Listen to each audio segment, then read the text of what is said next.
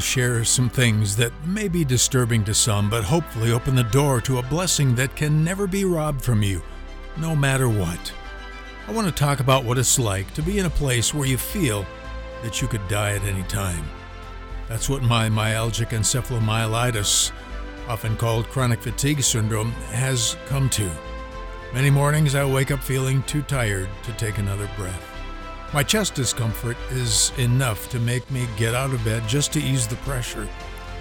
During many days, it's a struggle to breathe without feeling like this is it.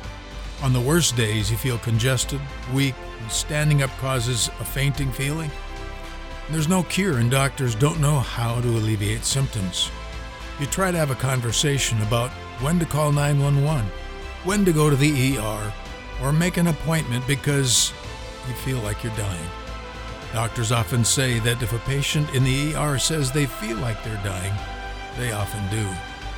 Today we're going to talk about getting past the emotion and the thoughts of despair from my own personal experience.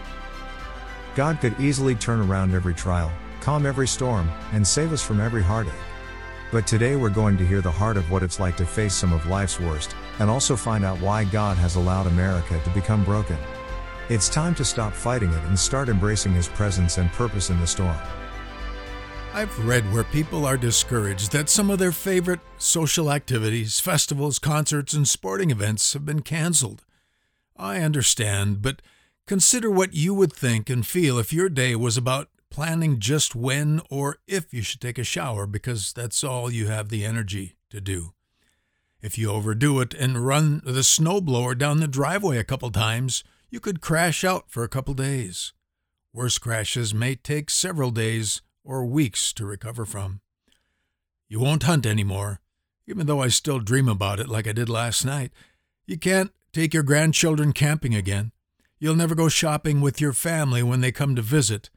Never go to another ball game, and going to a restaurant takes some serious thought. You know you'll have to leave early. Now, many, many people are here and many have it much worse. Many struggle, I know, but I've learned that my relationship with God makes all the difference. It's no longer a religion or even church attendance. Sometimes I feel like someone planning for the most incredible vacation that they've ever had. It's just that when they go, they're never coming back. I already miss my family some days, but I don't wallow in emotional pain or fear. I've come to terms with the attitude that God has actually wanted me to have all my life. It's a life lived for the great joy and purpose of enjoying the presence and the glory of God. It's considering and living in the hope that is faith's very substance. It's experiencing the evidence of what is yet not seen.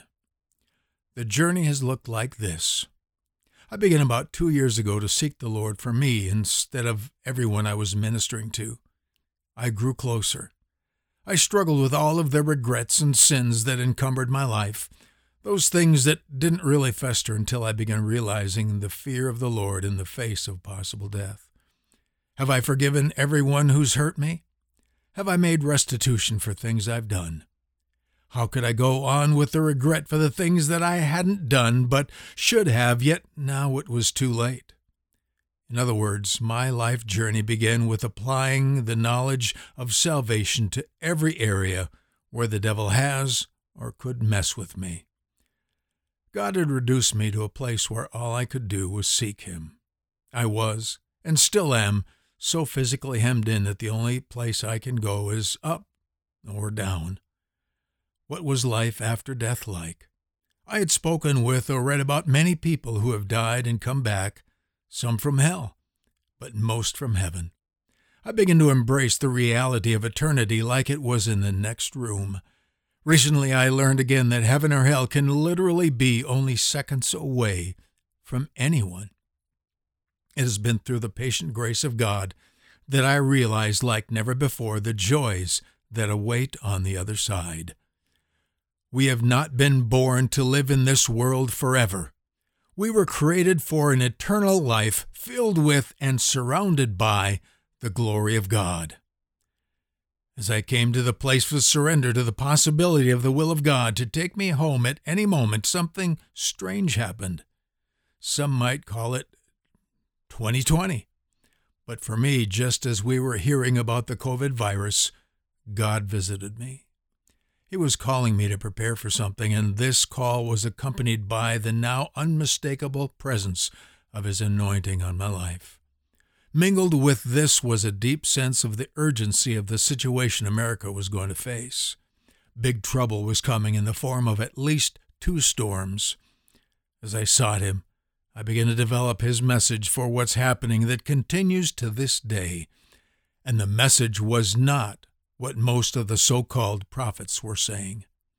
By Christmas, God's glory began to visit in a consistent way that became my strength. Since then, I've been preoccupied with His glory like I never have before. I realized by the Spirit that this glory lies at the heart of who we were created to be, what we were created to have, and also what we are measured by. We have all sinned and fallen short of the glory of God. Yet we are called through salvation to be restored to His glory, where that is the center of our lives. Isaiah says, that we have been created for God's glory. The American church has lost that, almost completely. When the Capitol was overrun on January 6, I had an encounter with the presence of God that was deeper and more intense than I had ever experienced before. In it, I began to understand what God was doing in 2020, the year of choice, and 2021, the year of consequence.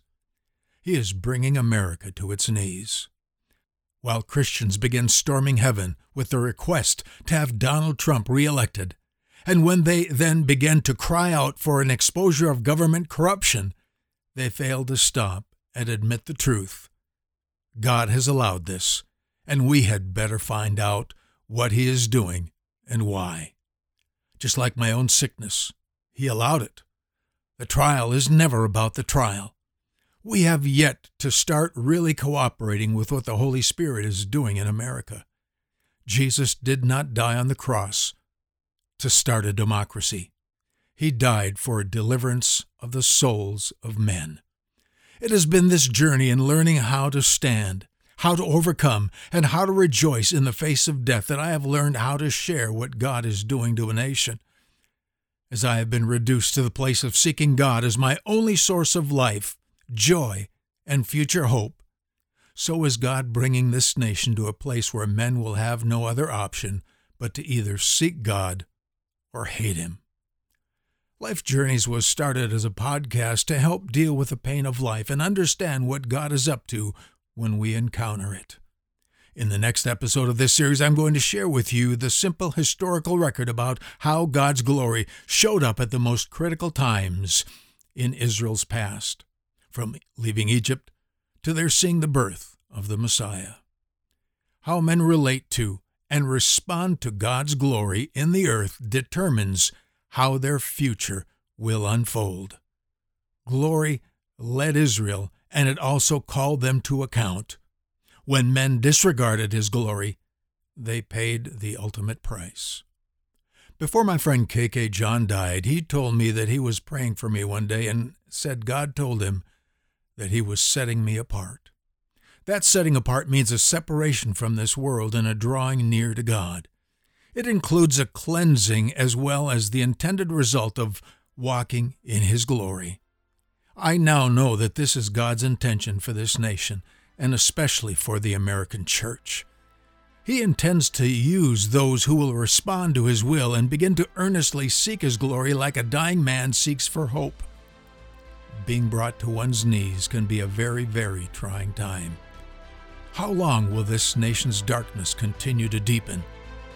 Until we begin to seek God because we have no other options left. Then we will see His glory, and that is a very, very good thing.